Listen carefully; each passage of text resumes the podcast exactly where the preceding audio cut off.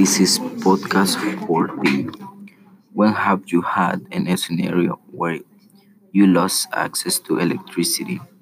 In my country, there were times that, el- that the electricity went down for minutes, even days without electricity. The, this happened almost every year on on winter season.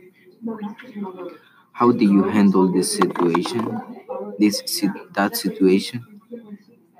Um, it is nice to see the the city without without electricity at night, and the only source of light is the moon. I enjoy every time when that happens.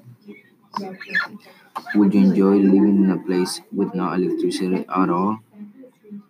I cannot live in a place with no electricity. I can stay without electricity, but just for weeks, just for a week, because it gets boring at night. Do you do anything to use less electricity in your personal life? Yes, I do. Sometimes I work after school to stay away from technology and waste less electricity. And I'm thankful for being in this country and have the opportunity to study and learn English.